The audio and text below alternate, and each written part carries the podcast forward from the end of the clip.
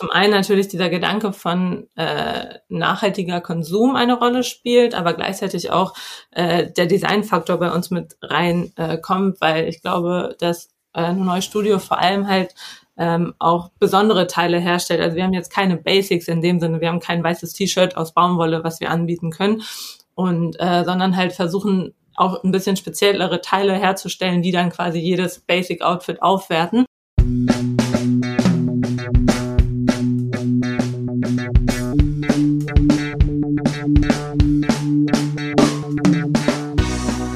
Moin und herzlich willkommen zu Fair Fashion Talk, deinem Podcast über faire und nachhaltige Mode. Ich bin Sabine Pausen, deine Gastgeberin und ich freue mich sehr, dass du bei diesem Podcast gelandet bist. Seit 2021 interviewe ich regelmäßig interessante Persönlichkeiten oder Organisationen aus dem Bereich Fair Fashion bzw. nachhaltige Mode. Es macht mir unheimlich viel Spaß, mein Wissen und meine Erfahrung über mein Herzensthema mit dir zu teilen. Und vielleicht kann ich auch dich dadurch motivieren und dafür begeistern, diese wichtigen Themen in deinem Alltag mit einzubinden und zu berücksichtigen. Sophie und Katharina haben im Mai 2020 ihr Upcycling-Label nur neu gegründet und konnten damals tatsächlich die Corona-Aufräumphase nutzen, um von vielen Privatpersonen Materialien zu erhalten, die sie in neue Produkte umgewandelt haben, um diesen einen zweiten Lebenszyklus zu schenken. Ich unterhalte mich mit den beiden darüber, warum sie beim Gründen das Thema Upcycling bevorzugt haben, was der Unterschied zwischen Recycling und Upcycling ist und wie sie das Thema weiter an die Frau oder den Mann bringen wollen. Am besten hörst du dir gleich einmal diese Folge an, wenn du mehr über das Thema Upcycling erfahren möchtest. Viel Spaß damit! Hallo Sophie, hallo Katharina, herzlich willkommen zu meinem Podcast für Fashion Talk. Hallo. Hallo, wir freuen uns dabei zu sein.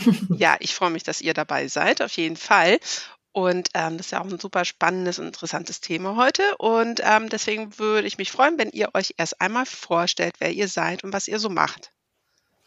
Moin, ich bin Katha und ähm, das ist Sophie, aber sie sagt gerade auch gerne gleich nochmal was zu ihr. Und wir sind von der Neue Studio. Ähm, wir haben quasi das Upcycling-Label aus Hamburg gegründet und machen aus alten Sachen wieder neue.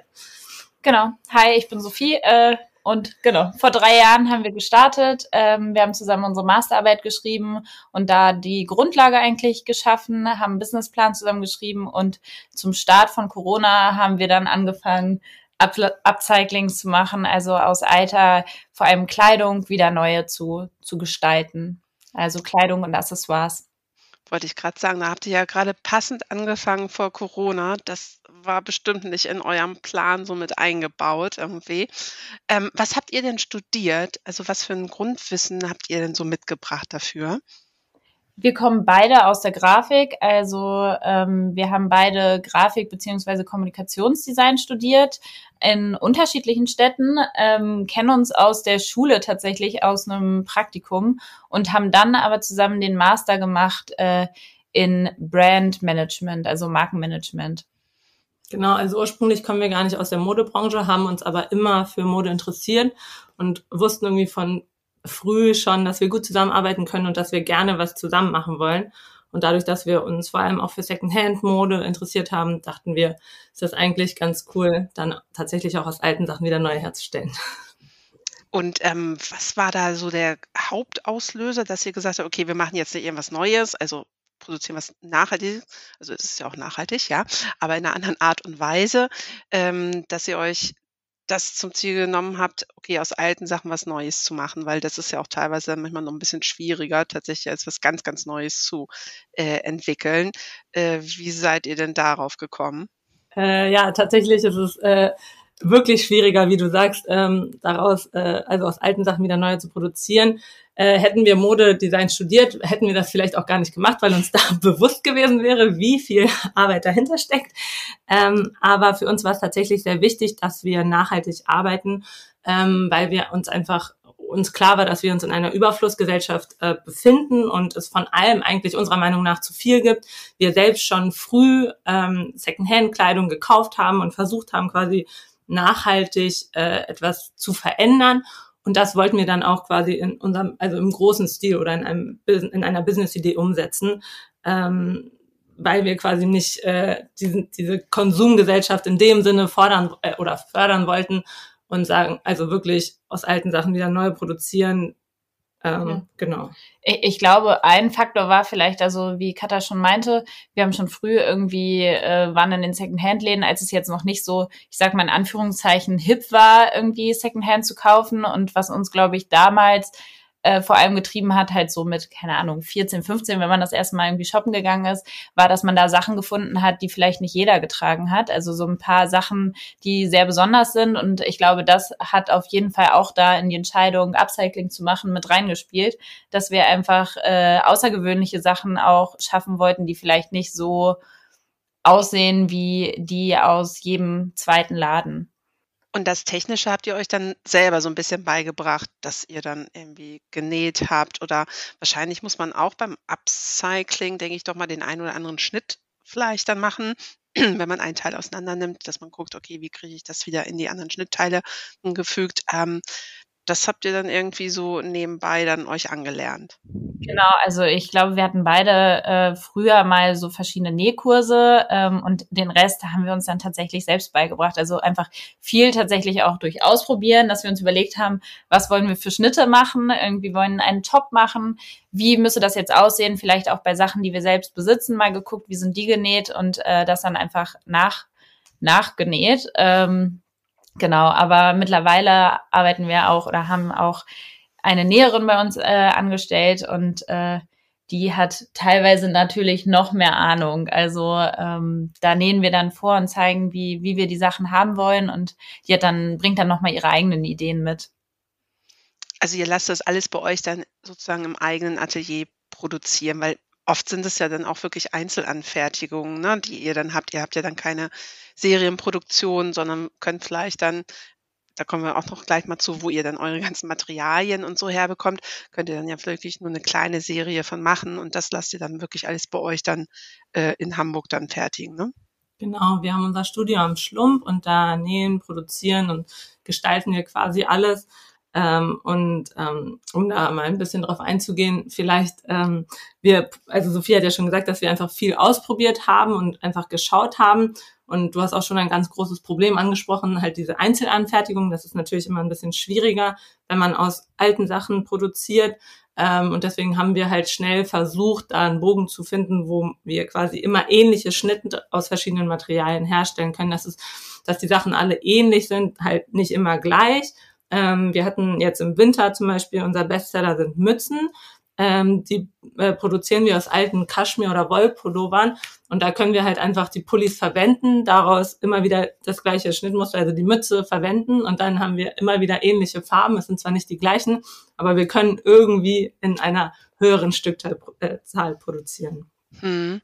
Dann macht ihr ja auch gar nicht so die regulären Kollektionen, so wie andere Brands, die ja eine frühe Sommer-, Herbst-Winter-Kollektion haben. Das fällt ja bei euch eigentlich dann flach. Ihr guckt einfach so immer wieder, okay, was haben wir jetzt? Was können wir bekommen? Was können wir daraus machen? Und ähm, ja, also das ist wahrscheinlich eher so der Weg bei euch. Ne? Jein, also wir orientieren uns natürlich schon auch an den Jahreszeiten. Also jetzt gerade produzieren wir keine Mützen und Stirnbänder. Also wir haben natürlich noch so unser Lager, wo wir die aus dem jetzt letzten Winter haben, aber jetzt im Sommer produzieren wir schon äh, vorwiegend ähm, entweder Accessoires, also wir haben jetzt unsere Bauchtaschen seit äh, wahrscheinlich jetzt weiß nicht, zwei Monaten irgendwie auf der Website oder seit einem Monat, ich bin mir gerade nicht sicher.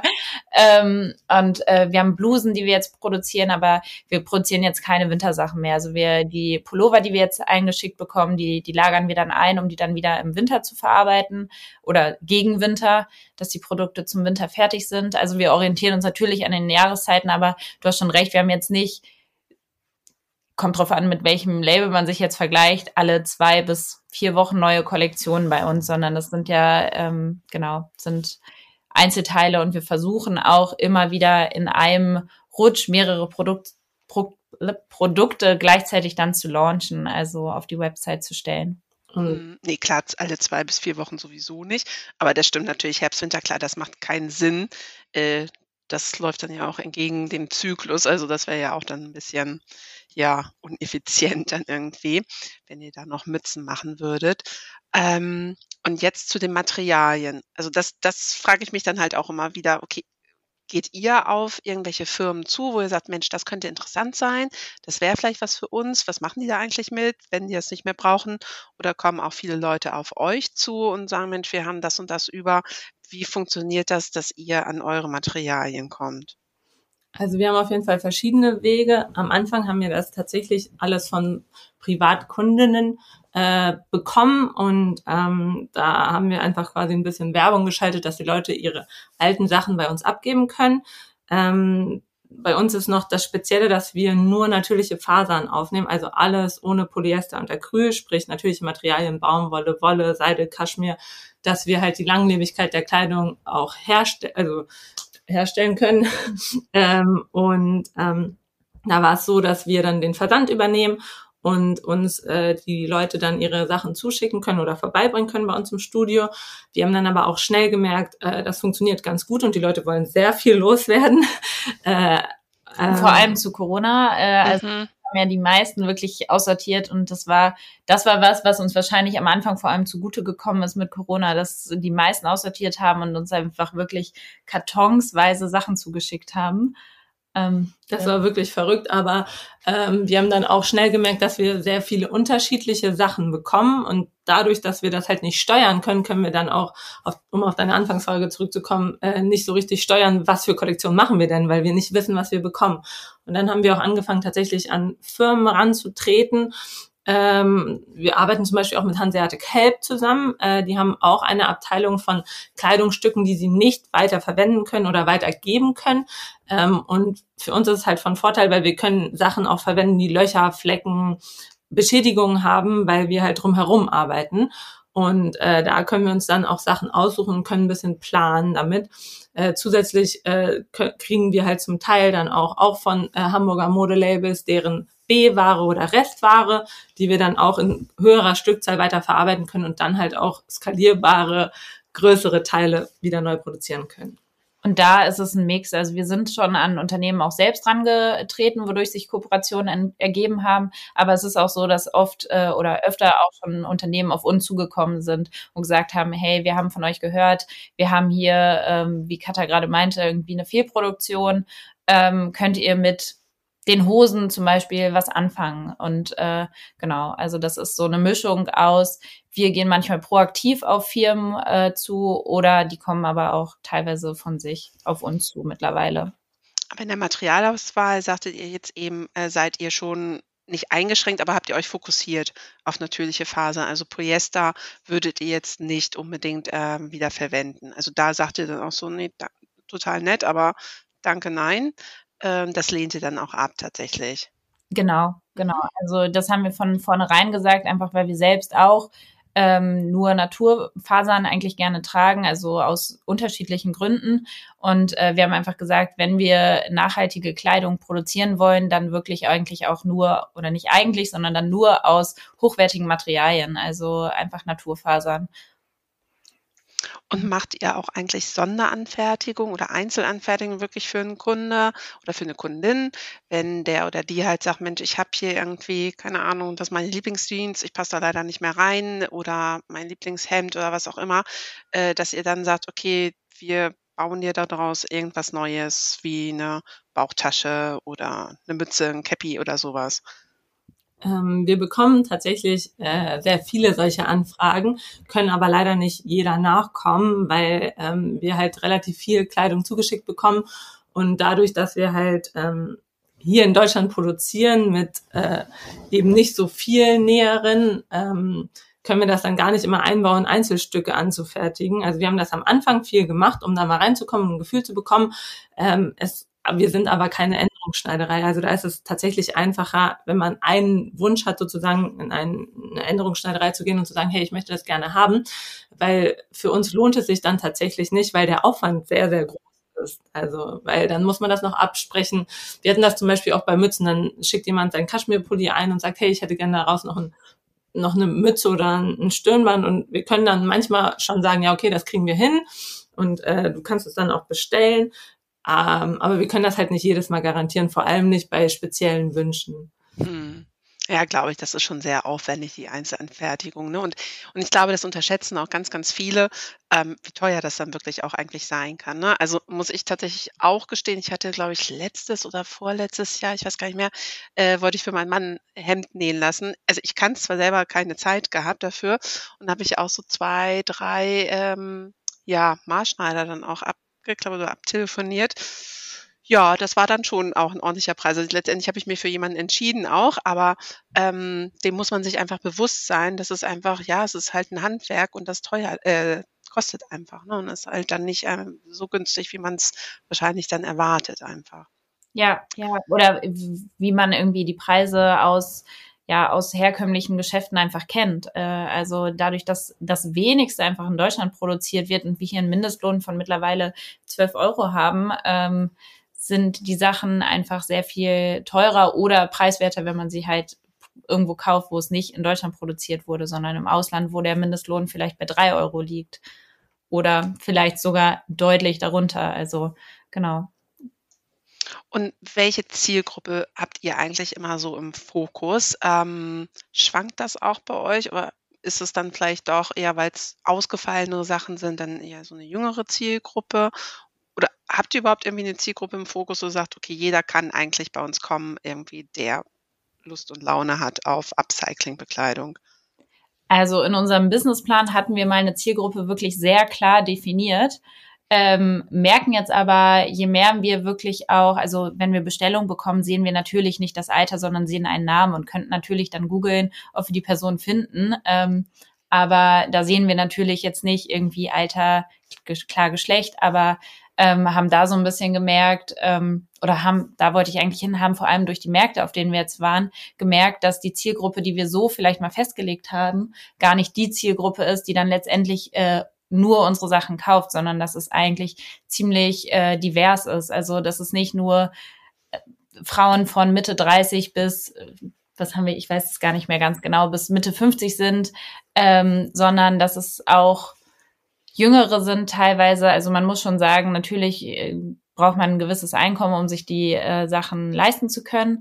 Aber ähm, mit dem richtigen Interesse, sage ich mal, oder dem richtigen Mindset waren es jetzt auch schon oft äh, wirklich jüngere KundInnen und ähm, aber auch ich würde mal sagen, auch nach oben irgendwie kein Ende. Also es ist wirklich irgendwie sehr gemischt und äh, tatsächlich auch sowohl Männer als auch Frauen. Also ich glaube, es geht halt viel mehr um das Mindset und irgendwie das Interesse an nachhaltiger Kleidung, als jetzt irgendwie an äh, um andere Merkmale. Man kann ergänzend dazu sagen, dass tatsächlich zum einen natürlich dieser Gedanke von äh, nachhaltiger Konsum eine Rolle spielt, aber gleichzeitig auch äh, der Designfaktor bei uns mit rein äh, kommt, weil ich glaube, dass äh, ein neues Studio vor allem halt ähm, auch besondere Teile herstellt. Also wir haben jetzt keine Basics in dem Sinne, wir haben kein weißes T-Shirt aus Baumwolle, was wir anbieten können, und äh, sondern halt versuchen auch ein bisschen speziellere Teile herzustellen, die dann quasi jedes Basic Outfit aufwerten. Und von daher ist es äh, tatsächlich so, dass wir die einen äh, die eine Zielgruppe dann quasi mit dem Design überzeugen und die andere Zielgruppe dann mit dem also mit der Herstellung. Von daher ist das äh, ganz schön, wie Sophie sagte, wir gehen jetzt auf Märkte, auf Festivals, um mal zu sehen, was für Menschen unsere Kleidung kaufen und da auch tatsächlich nah an den Kundinnen zu sein. Das wäre jetzt dann nämlich auch so eine anschließende Frage von mir. Also, das ist ja immer so wichtig, das zu kommunizieren, wieso ihr was macht, wie ihr was macht. Und ähm, ich glaube, das ist dann ganz toll, wenn ihr dann wirklich im Austausch mit den Kunden, Kundinnen seid, ne, um denen das dann halt auch zu erklären, weil ich glaube, vielleicht manche verstehen das dann auch vielleicht noch gar nicht, wie dieses Teil jetzt zustande kommt und wieso sieht das jetzt noch anders aus als das andere, was daneben hängt oder so. Ähm, ich glaube, da ist halt so dieses ja, Kommunizieren, Learning irgendwie total wichtig, ähm, das weiterzugeben. Ähm, habt ihr da schon Erfahrungen gemacht? Macht ihr auch vielleicht mal so irgendwie so Workshops oder so, um dieses Thema halt auch ein bisschen mehr nach vorne zu bringen? Tatsächlich das Thema Workshop ist schon auch jetzt seit längerem bei uns im Kopf. Also haben wir so äh, noch nicht gemacht, ähm, ist aber, wie gesagt, schon länger in unserem Kopf und äh, mal schauen, ob wir es gegen Ende des Jahres vielleicht dann wirklich auch mal umsetzen. Jetzt äh, über den Sommer sind tatsächlich eher so Märkte und Festivals im Fokus. ähm, einfach weil es da ähm, genau das, was du gerade meintest, interessant ist und vor allem auch für uns natürlich praktisch den Leuten nochmal das Thema Upcycling so mit auf den Weg zu geben und äh, irgendwie unsere Produkte natürlich dadurch noch besser ja, verkaufen ist das falsche Wort, aber einfach erklären zu können. Und äh, man merkt da auch sehr das Interesse, beziehungsweise viele sagen, ach, das ist ja eine super coole Idee. Äh, vor allem viele ältere Frauen, muss man ja sagen, irgendwie sagen, ja, das, äh, das ist eine coole Idee. Ich habe früher auch ganz viel selbst genäht. Ähm, vielleicht sollte ich das auch mal wieder machen. Und äh, ähm, genau, sind da sehr interessiert. Also ich glaube, dass vor allem dieses ganze Thema wieder wieder neu herstellen aus alten Sachen, auch durch Corona einfach dadurch, dass man so viel Zeit hatte. Ich glaube, viele Leute haben sich neue Hobbys in dem Sinne gesucht oder geschaut, wie kann ich mich jetzt beschäftigen, etwas Sinnvolles auch trotzdem noch machen, ohne dass ich jetzt viel unterwegs bin. Ähm, und das Interesse ist auf jeden Fall da und äh, das haben wir auch auf jeden Fall gemerkt. Ähm, und äh, die Idee des Upcyclings, also für uns ist ja einfach wichtig, das allgemeine umdenken, dass man nicht immer wieder neu kaufen muss. Von daher trifft das auch ganz gut. Also die Leute müssen nicht unsere Sachen kaufen, um nachhaltig zu sein, sondern eben den Gedanken haben und verstehen, ich muss nicht neu kaufen, also komplett neu kaufen, um neue Sachen zu besitzen, sondern kann aus meinen alten dann vielleicht wieder neue herstellen oder es gibt ja verschiedene Wege ich weiß jetzt nicht so viel wie du ältere Damen definierst, in welchem Alter, aber ähm, ich gucke jetzt einfach mal so Richtung meine Mutter. Ähm, die haben das ja früher, also die wird jetzt 85 und ähm, die haben das früher halt ja auch gemacht, einfach. Ne? Also das erzählt sie mir auch immer noch. Sie hat auch eine Schneiderausbildung gemacht und so. Und dann sagt sie, ja, oh, und dann habe ich da und da das bekommen. Dann habe ich daraus da einen kleinen Mantel genäht und so. Also das kommt ja von irgendwo schon her. Hat dann eine Zeit lang halt wirklich eine Pause gehabt und dieses Ganze auch einfach so auch do it yourself, irgendwie was selber, man was selber reparieren und so, das kommt alles Gott sei Dank ja wieder. Einfach dieses Handwerk so ein bisschen. Ne? Genau. Also genau das. Also deine deine Mutter könnte wahrscheinlich eine dieser Kunden sein oder Kundinnen sein, die äh, genau das sagt. Also ähm, ja. Ja, total spannend. Ähm, Upcycling und Recycling, das wird ja auch immer ganz gerne nicht verwechselt, aber ich glaube, manche äh, wissen gar nicht genau, was da der Unterschied ist. Also die Begriffe werden ja mal schnell irgendwie verwendet und ich glaube, sie werden auch manchmal äh, vertauscht, äh, einfach so. Ähm, weil man nicht genau weiß, was man dahinter versteht. Vielleicht könnt ihr das mit euren eigenen Worten nochmal erklären, wo ihr die Unterschiede zwischen Upcycling und Recycling seht. Äh, also für uns, also natürlich Upcycling ist eine Form vom äh, Recycling und beim Upcycling geht es einfach daraus, aus alten Sachen die aufzuwerten. Also ähm, beim Recycling werden Produkte oft oder alte äh, Produkte ähm, zerstört, sage ich mal in Anführungszeichen, zum Beispiel durch äh, Schmelzverfahren, zum Beispiel durch Schreddern und dann wieder zu neuen Produkten hergestellt. Und beim Upcycling geht es darum, also wie das Wort up ja auch sagt, also dass äh, die den Wert des Produkts wieder auf eine neue Ebene zu setzen und einen neuen Lebenszyklus zu geben, indem man ähm, das Produkt verändert. Ähm, und das ist ja eigentlich auch das, was wir machen. Also wir schreddern jetzt nicht unsere Produkte oder die Kleidung, die wir bekommen und äh, spinnen daraus dann einen neuen Faden, sondern wir bekommen zum Beispiel einen Pullover und schneidern, also ähm, zer zerschneiden den und nähen dann daraus wieder eine neue Mütze oder andere Produkte. Also es geht wirklich auf die äh, Aufwertung wieder von Produkten. Katja, hast du noch was zu ergänzen oder passt das so für dich, was Sophie ja, gesagt hat? Wirklich, also für die Vorstellung, das ist halt wirklich das, was bis jetzt auch immer auf den Märkten ganz gut funktioniert hat. Also jemand hat Mottenlöcher in einem Kaffeepulli, der wirklich ganz, ganz toll war, aber man kann ihn einfach nicht mehr tragen und flicken geht auch nicht. Und wir können dann halt noch tatsächlich aus äh, einem Pulli drei, vier neue Mützen machen. Und dann haben wir tatsächlich diesen kaputten Pullover einfach aufgewertet und haben komplett neue Mützen aus tollem Kaschmir, dem du, äh, den du nichts mehr ansiehst. Mhm. Und ohne dass man diesen Pulli wegschmeißt genau. und er dann nicht mehr genutzt wird. Ne? Und genau, Sophie, du hattest eben den Begriff auch reingeschmissen, schon ähm, zweiten Lebenszyklus bringen. Da sind wir ja mal wieder bei dem Thema kreislauffähige Textilien. Also ist ja Upcycling wirklich definitiv ein kreislauffähiges Produkt. Ähm, was in die erste Runde geht, gegebenenfalls sogar nochmal in eine zweite Runde. Und ähm, genau 2030 sollen ja diese Regularien von der EU, EU ähm, aufgebracht werden, dass halt Unternehmen wirklich kreislauffähige Textilien ähm, produzieren müssen. Bin, müssen bin ich mir jetzt gerade so ein bisschen unsicher, aber dass es halt Vorschriften gibt, dass man halt sich äh, Gedanken macht, wie kann ein Produkt, was ich jetzt neu entwickle, wirklich kreislauffähig sein. Ähm, ich weiß nicht, inwiefern ihr euch damit schon mal beschäftigt habt, mit den Regularien, mit den Anforderungen. Ähm, fallt ihr ja auf jeden Fall schon mal mhm. hundertprozentig rein. Was wären da denn vielleicht noch so eure Vorschläge, wo andere Unternehmen vielleicht auch ansetzen müssten, ähm, um diese Regularien zu erfüllen oder diese Anforderungen halt umsetzen zu können? Also erstmal muss man sagen, es ist ja äh, total gut, weil es ja darum geht tatsächlich, dass auch die Unternehmen anbieten, dass die Sachen wieder äh, repariert werden können. Also man muss quasi diese Langlebigkeit herstellen oder bereitstellen, die halt zurzeit einfach bei Fast Fashion nicht gegeben ist. Und äh, da ist das Problem bei Fast Fashion ist ja tatsächlich Polyester, Acryl, also die ganzen Chemiefasern, die da mit drin stecken, die einfach äh, nicht langlebig sind und zusätzlich halt auch natürlich einfach weder beim Tragegefühl gut sind noch für die Umwelt, weil die Herstellung davon halt einfach äh, teilweise unter also A, unmenschlichen Bedingungen, B, für die Umwelt schädlichen ähm, Schad also Stoffen einfach hergestellt wird. Und ähm, da wäre es auf jeden Fall auch sehr gut, dass man vielleicht auch wirklich schaut, dass die Sachen weniger Plastik beinhalten. Also ich weiß nicht, wie genau da die Regularien sind. Dazu konnte ich jetzt in dem Sinne nichts finden, außer dass quasi ähm, nicht, also die, also die Schadstoffe dürfen halt irgendwie, also teilweise nicht mehr beinhaltet werden. Also wie genau die Zusammensetzung da ist. Ähm, aber zurzeit ist es ja so, dass einfach ganz viele Fast Fashion äh, Unternehmen auch mit recycelten Stoffen äh, werben. Recycelte Stoffe sind in dem Fall dann aber halt Plastikstoffe. Also recyceltes Polyester ähm, kann man halt schwierig sehen, ist halt gut fürs Greenwashing Marketing. Nicht jeder setzt sich damit auseinander und denkt, er kauft jetzt halt ein gutes Produkt. Aber da müsste man halt wahrscheinlich auch nochmal richtig ins Detail gehen und Aufklärung betreiben. Was genau ist denn da eigentlich drin? Kann, wie lange kann ich das tragen? Wie kann ich das reparieren? Also das ist ja genau unser Ansatz, dass wir sagen, wir benutzen diese Materialien halt nicht, weil wir nicht garantieren können, dass es halt wirklich so langlebig ist.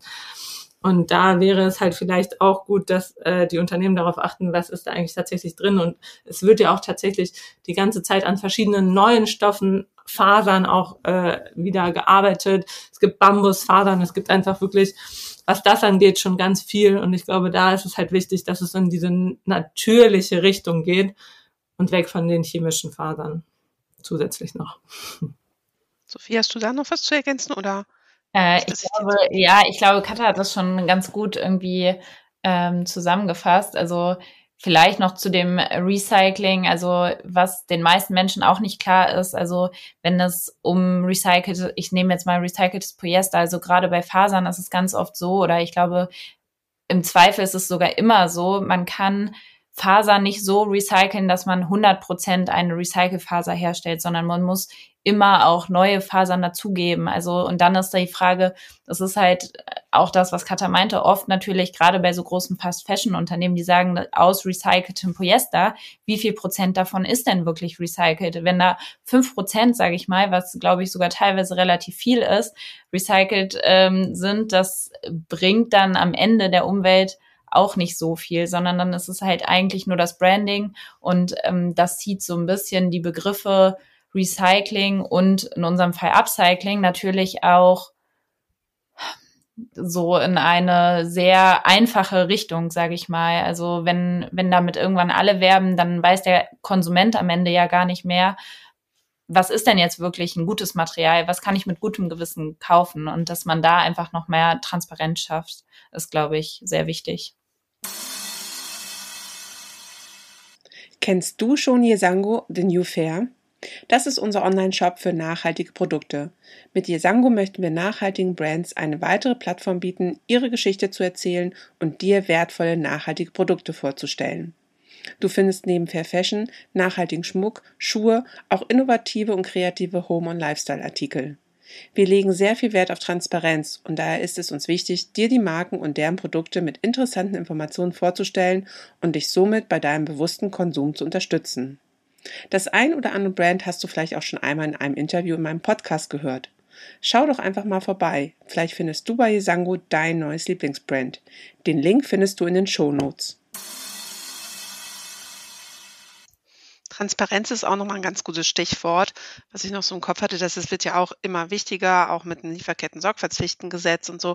Habt ihr euch da bei euch jetzt auch äh, schon mal weiter mit beschäftigt, dass ähm, ihr schaut, okay, wie könnt ihr noch die Lieferkette oder die Transparenz irgendwie nachvollziehen von den Produkten, die ihr bekommt? Oder ist das irgendwie so gar nicht machbar, ähm, weil ihr da wirklich ein ja, schätze ich mal, auch einen sehr, sehr großen Aufwand reinstecken müsst, äh, weil ihr nicht involviert seid ja in dem Produkt oder in der Produktentstehung, ähm, kann ich mir vorstellen, dass ihr da sagt, pff, das so weit könnt ihr einfach noch gar nicht irgendwie gehen und da wäre der Aufwand wahrscheinlich dann zu groß als der Nutzen davon.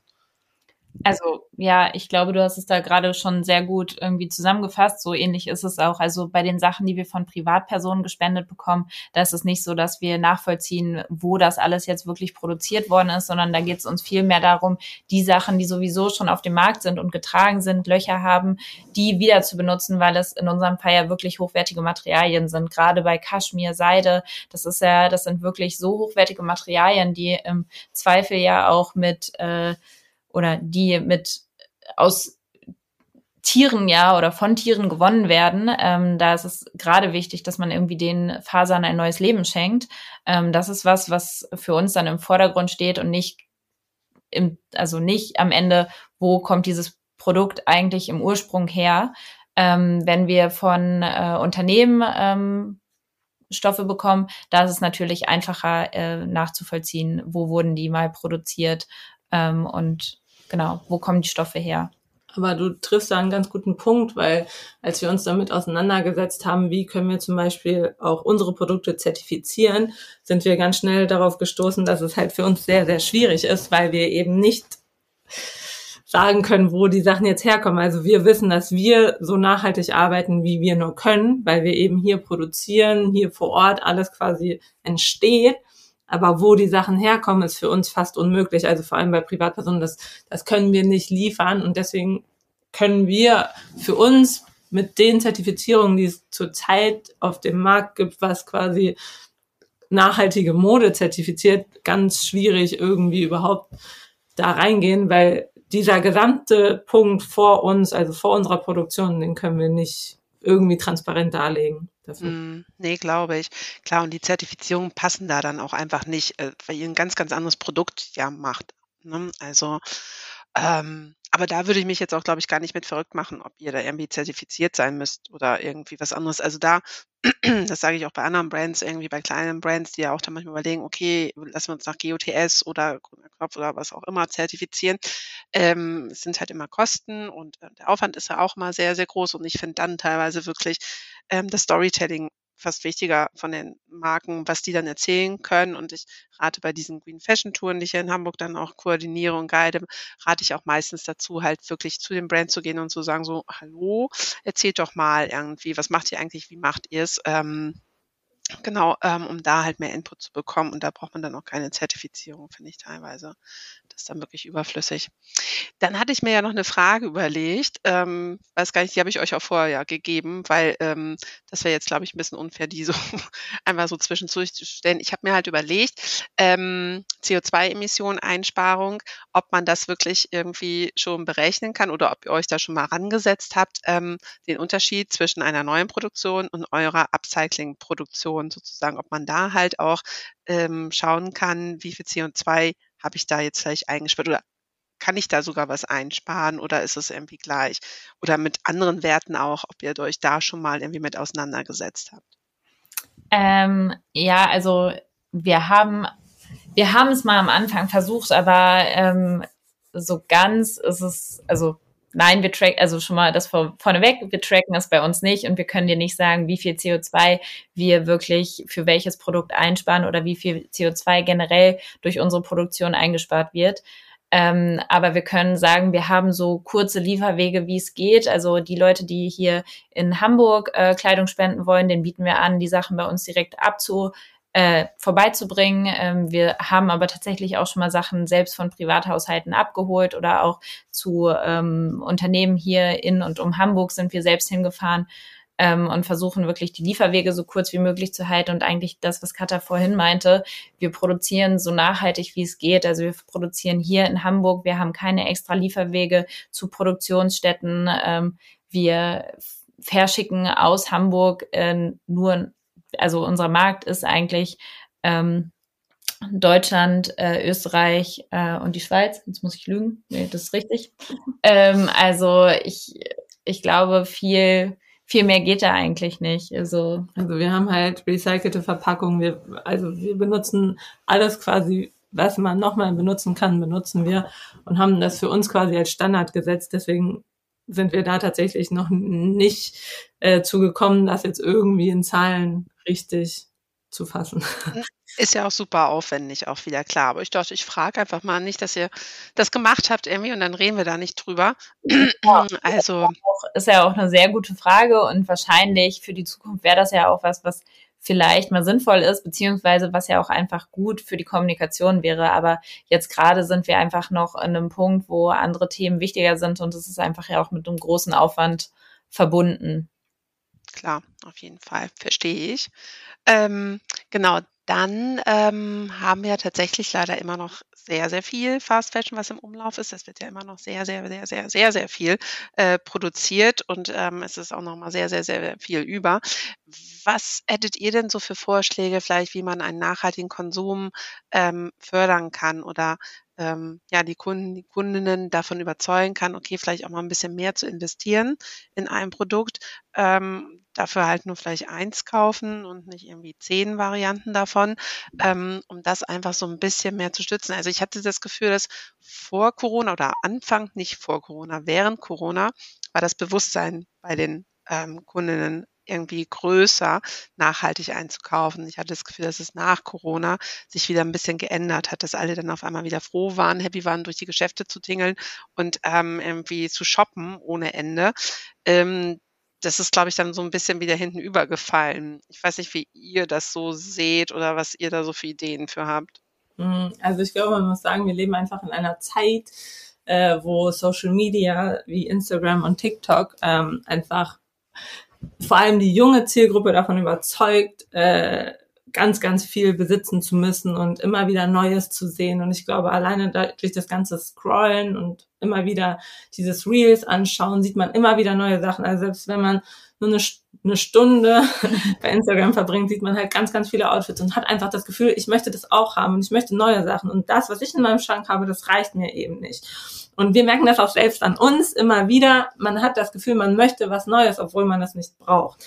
Und deswegen ist es halt einfach wichtig, dass äh, sich immer wieder vor Augen zu führen, dass ähm, man nicht alles, was man sieht, braucht und quasi die Sachen, die man im Schrank hat, auch einfach neu kombinieren kann zum Beispiel oder eben daraus neue Sachen wieder machen, also wie zum Beispiel selber nähen, umnähen ähm, und zusätzlich natürlich auch einfach der bewusste Konsum an sich äh, eine große Rolle spielt. Also wie kaufe ich denn ein, dass man wirklich weiß, Fast Fashion ist weder, also die Kleidung ist nicht langlebig. Nach drei Wäschen sieht die schlecht aus und im Zweifel schmeißt man sie dann weg oder eben, dass diese Trends, die gefühlt alle drei Wochen wechseln, halt danach trägst du es nicht mehr. Also immer wieder, ich habe ganz oft das Thema, dass ich mir neue Sachen kaufen möchte und dann ist es aber nur eine Trendsache. Und äh, ich selber, also ich, die wirklich wir machen nachhaltige Mode, dann kommt Sophie und sagt, nee, das kannst du dir jetzt nicht kaufen, das trägst du in einem halben Jahr nicht mehr. Und dann weiß ich das auch und dann mache ich das auch nicht, aber ich möchte es gerne, obwohl ich weiß,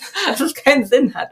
Und das ist tatsächlich die große, große Schwierigkeit, diesen Gedanken dann auch an Leute weiterzugeben, die halt eben nicht das Bewusstsein haben und eben nicht diese nachhaltige Einstellung, weil die sehen dann diesen Sinn nicht, weil sie denken sich, okay, ich kann mir dieses Kleid für 20 Euro kaufen, dann trage ich es einmal, dann hat es sich doch gelohnt. Und dann kann ich mir wieder ein neues Kleid kaufen. Und das funktioniert eben nicht, weil wo soll das hinführen? Und dass, dass man jedem irgendwie darstellt, hey, wenn du etwas kaufst, was du lange haben möchtest, und das ist halt dieses Thema, die meisten wollen das halt gar nicht lange haben, die wollen das nur für kurz, die wollen das einmal tragen, einmal fürs Foto reicht sozusagen, und danach kaufe ich mir halt wieder was Neues, weil ich kann es ja günstig haben.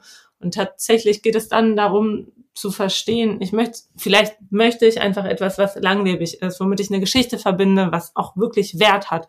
Weil das Problem ist einfach in dieser Gesellschaft, dass Kleidung an Wert verloren hat. Und ähm, da geht es darum, wirklich einfach wieder diesen Wert zuzusprechen und den Sachen, also man kann ja viel, also man kann Geld ausgeben und dann soll man es aber auch lange haben und dieses nur kurz tragen, das gibt einem auf lange Dauer nicht. Und wir versuchen halt tatsächlich dann auch dazu beizutragen, eben, dass Kleidung wieder an Wert gewinnt und dass man damit besser umgehen sollte als so, wie wir oder wie viele das zurzeit tun. Und dass das halt eben weder für einen selbst noch für die Umwelt noch für also es ist halt nirgendwo, also außer für die Fast Fashion, also, also Märkte ist es profitabel, für alle anderen ist es halt ein Minusgeschäft. Ja, es ist echt ein langer, langer Prozess, glaube ich, auch einfach noch, weil die äußeren Einflüsse, die sind einfach zu groß und so mächtig irgendwie. Den kann man sich teilweise nicht entziehen. Und Katha, äh, ich kann es ganz absolut nachvollziehen, das Gefühl so, dass man denkt, oh, das ist aber toll, irgendwie, das möchte ich auch haben. Und dann so, dann schläft man eine Nacht drüber und denkt man so, ach Quatsch, habe ich eigentlich eh schon äh, im Schrank irgendwie was ähnliches oder so, ne? Aber äh, ja, das ist echt tricky. Das ist ja auch teilweise wie so eine kleine Sucht irgendwie, ne? Wo man halt angetriggert wird und dann ähm, ja, versucht zu widerstehen, auf jeden Fall. Ja.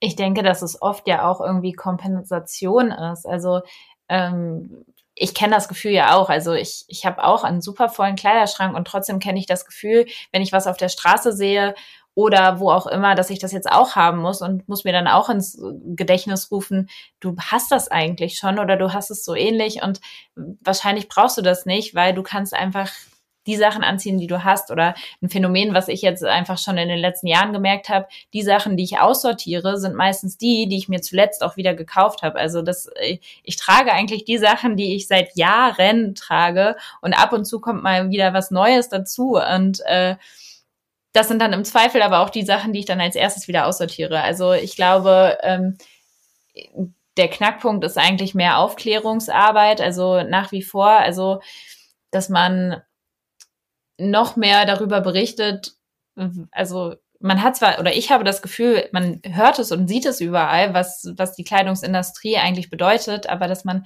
noch mehr darüber irgendwie aufklärt und den Leuten bewusst macht, man braucht nicht so viel und am Ende bist du auch nicht glücklicher, wenn du mehr besitzt, sondern am Ende ist es halt auch ein Überfluss, der vielleicht auch so ein bisschen wie, wie so viel in unserer Gesellschaft so ein bisschen Reizüberflutung bedeutet.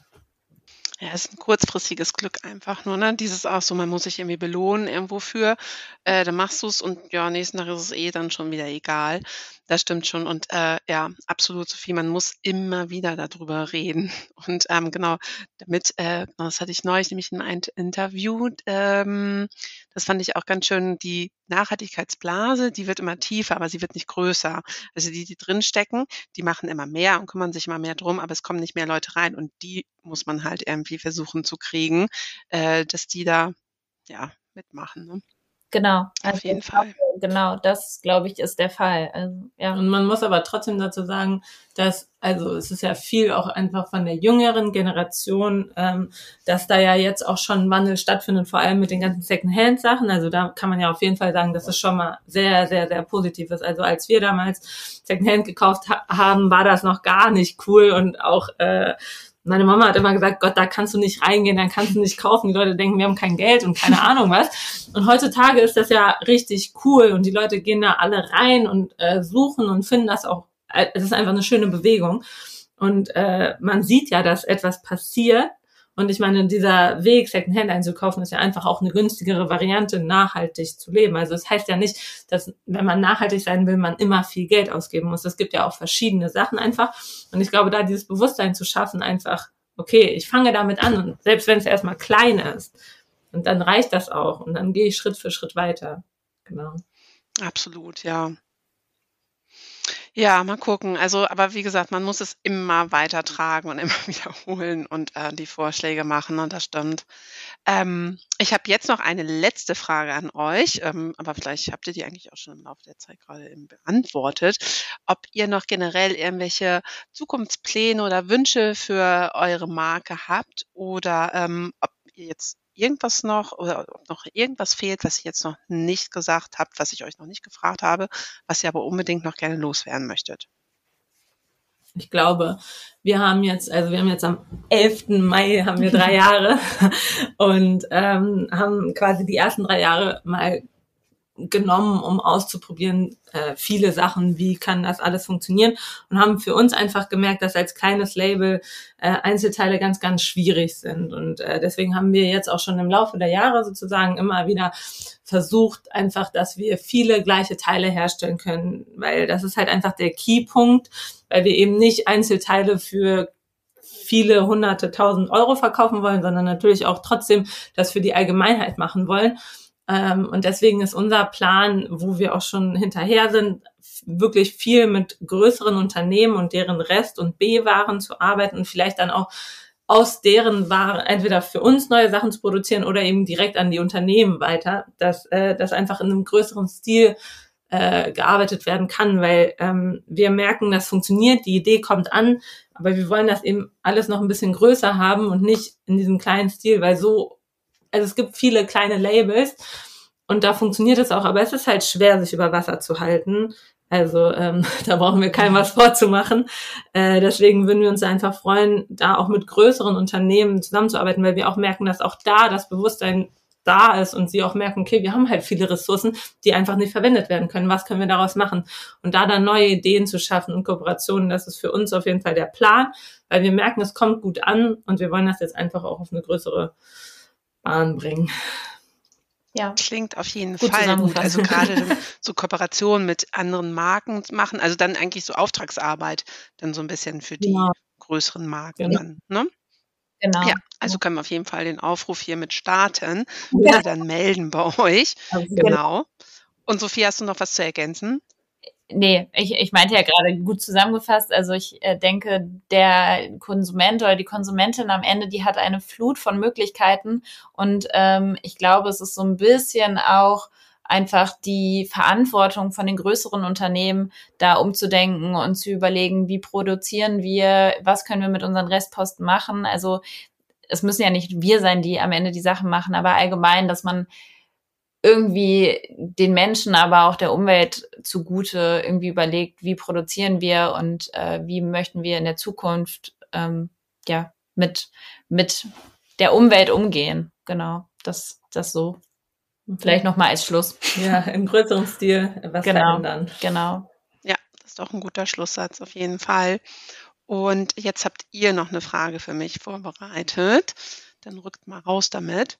Genau, also wir haben ja auch schon viel darüber geredet oder es ist viel angedeutet. Also unsere Frage ist, wie du einschätzt, gibt es nicht von allem schon zu viel und macht es überhaupt Sinn, neue Mode zu produzieren? Ähm, ähm, was schätzt du, wo geht der Trend hin? Ist, ist weniger mehr oder ähm, meinst du, es gibt so eine Blase, die vielleicht irgendwann platzt, auch was den Modemarkt angeht? Ich, ja, man ist da mal so ein bisschen ähm, hin und her gerissen, finde ich. Also es gibt definitiv zu viel und ähm, eigentlich bräuchte man auch gar nichts mehr. Das hatte man ja auch schon mal in so einer Studie ausgerechnet, dass das, was es schon alles gibt, damit könnten wir noch, weiß ich nicht, alle ein Leben lang leben mit den Klamotten, die da zur Verfügung stehen. Aber natürlich ist es auf der anderen Seite wieder ein wirtschaftlicher ähm, Zweig. Ne? Also man schafft damit Arbeitsplätze wieder und ähm, wenn der halt wegfallen würde, würde ein großer, großer Teil, also nicht nur bei uns, äh, jetzt in Deutschland, also gerade dann im globalen Süden, halt auch, ähm, auch in Europa, also überall würden ja diverse Arbeitsplätze wegfallen. Deswegen ist da, finde ich es immer so schwierig, dann zu sagen, okay, das muss man ganz abschaffen. Man muss es halt in einer anderen Art und Weise halt weiter fortführen, ne? dass man halt die Fast Fashion äh, Produktion halt wesentlich reduziert, Ganz wird es wahrscheinlich auch nicht abgeschafft werden können, weil man hat immer noch ähm, Konsumentinnen, die vielleicht darauf angewiesen sind, günstiger einkaufen zu können, die dann nicht unbedingt auch in Secondhand gehen, könnten sie theoretisch auch, ja, aber ähm, das ist dann auch nochmal wieder so eine ganz andere Seite.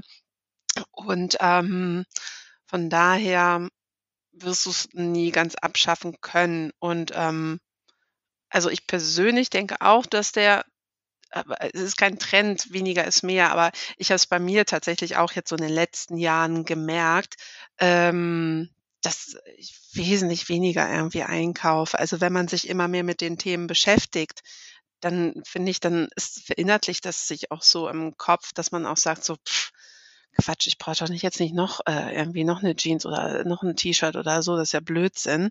Ähm, also wenn ich daran denke, was ich früher auch irgendwie geshoppt habe, äh, also das war auch nicht so ganz normal. Also es ging noch, glaube ich, aber das hat sich wirklich um bestimmt mindestens die Hälfte, wenn nicht sogar irgendwie noch mehr reduziert. Also aber wie gesagt, das ist auch ein langer Prozess und das passiert, glaube ich, auch nur, wenn du dich mit diesen Themen beschäftigst, irgendwie, was dahinter steckt. Und ähm, das ist dann immer so ein Learning und von uns dann so ein bisschen das To-Do, glaube ich, immer wieder zu erzählen, was damit verbunden ist, ist und ähm, halt andere Beispiele dann auch einfach aufbringen. Und ähm, genau, also wirst du es nicht ganz abschaffen können, aber ein ähm, bisschen weniger wäre schon ganz schön, wenn man sich das eher überlegt. Also nicht, ähm, ich meine, früher hatten wir auch nur zwei Kollektionen im Jahr. Also, das heißt früher, also ich das so betrachte, ähm, da gab es diese, keine Ahnung, jede Woche, jeden Monat Kollektion, das gab es nicht. Es gab klassisch Frühjahr, Sommer, Herbst, Winter, dann gab es auch noch den äh, Sommer- oder Winterschlussverkauf, so, wo man sich drauf gefreut hatte irgendwie. Und dann hat es sich ja auf einmal so komplett gedreht, dass man so überschwemmt wurde mit allem. Und ich glaube, das braucht man einfach gar nicht. Was mir ist die Vorfreude dann ja auch viel, viel schöner. Also ähm, das kann man gar nicht alles irgendwie konsumieren auch. Geht nicht. Das stimmt. Absolut. Genau. Ja. Können wir, glaube ich, beide gut, gut nachempfinden, was, was du gesagt hast. Also ist bei uns genauso. Ja, also wir haben auch die unausgesprochene Regel, dass wenn wir quasi etwas Neues kaufen, dass wir dann auch etwas Altes aussortieren müssen. Und dann überlegt man sich das vielleicht auch zweimal. Weil irgendwann ist dann der Kleiderschrank so gut, dass man da vielleicht im besten Fall einfach nichts mehr hergeben kann, möchte. Genau, man greift ja auch oft, wie Sophie, das hattest du, glaube ich, auch eben schon erwähnt, man greift ja oft auch zu den gleichen Sachen einfach. Und ähm, also ich habe mich auch schon ertappt dabei, dass ich mir ein drittes schwarz-weiß gestreiftes T-Shirt gekauft habe, wo mein Mann auch so sagte, äh, Biene, ja. äh, du hast doch schon. So, ja, aber das ist anders. Nee, Quatsch, irgendwie so, ne? Also dieses genau. in die eigene Tasche lügen, das wollen wir auch nicht mehr. Genau, genau, genau das. Ja. Alles klar, ihr beiden. Dann äh, bedanke ich mich ganz, ganz herzlich für eure Zeit. Das war auch wieder super interessant. Ein ganz anderes Thema mal wieder. Upcycling hatte ich auch noch gar nicht. Äh, na doch, Bridge and Tunnel damals ganz am Anfang, aber das ist jetzt auch schon wieder zwei Jahre her. Also von daher seid ihr die super Nachfolger hier Richtung Upcycling. Ähm, Genau, vielen, vielen Dank an euch und ähm, dann wünsche ich euch noch einen schönen Abend und äh, wir hören bestimmt noch voneinander. Vielen lieben Dank auch an dich, dass du auch die Aufklärungsarbeit da weiterhin betreibst. Wir hatten sehr viel Spaß. Ja, danke schön. danke auch. Bis dann. Tschüss. Ciao. Das war Fair Fashion Talk, der Podcast rund um das Thema nachhaltige Mode. Upcycling-Produkte gehören auf jeden Fall in die Kategorie kreislauffähige Textilien. Und es gehört schon sehr viel Kreativität dazu, um aus ausrangierten Artikeln etwas Neues zu kreieren, was auch wirklich gebraucht wird. Nur Neu bezieht auch einen Teil der Materialien von Hanseatic Help. Hör dir dazu doch einmal die Folge 53 an. Wenn dir diese Folge gefallen und dich inspiriert hat, dann freue ich mich, wenn du Fair Fashion Talk abonnierst, eine Bewertung hinterlässt und ihn in deinem Netzwerk teilst. Weitere Informationen findest du in den Shownotes und auf www.fairfashiontalk.de. Gerne kannst du mir auch deine Fragen und Anregungen zusenden, ich freue mich über jede Art von Feedback. Und auf jeden Fall freue ich mich, wenn du bei der nächsten Folge wieder dabei bist.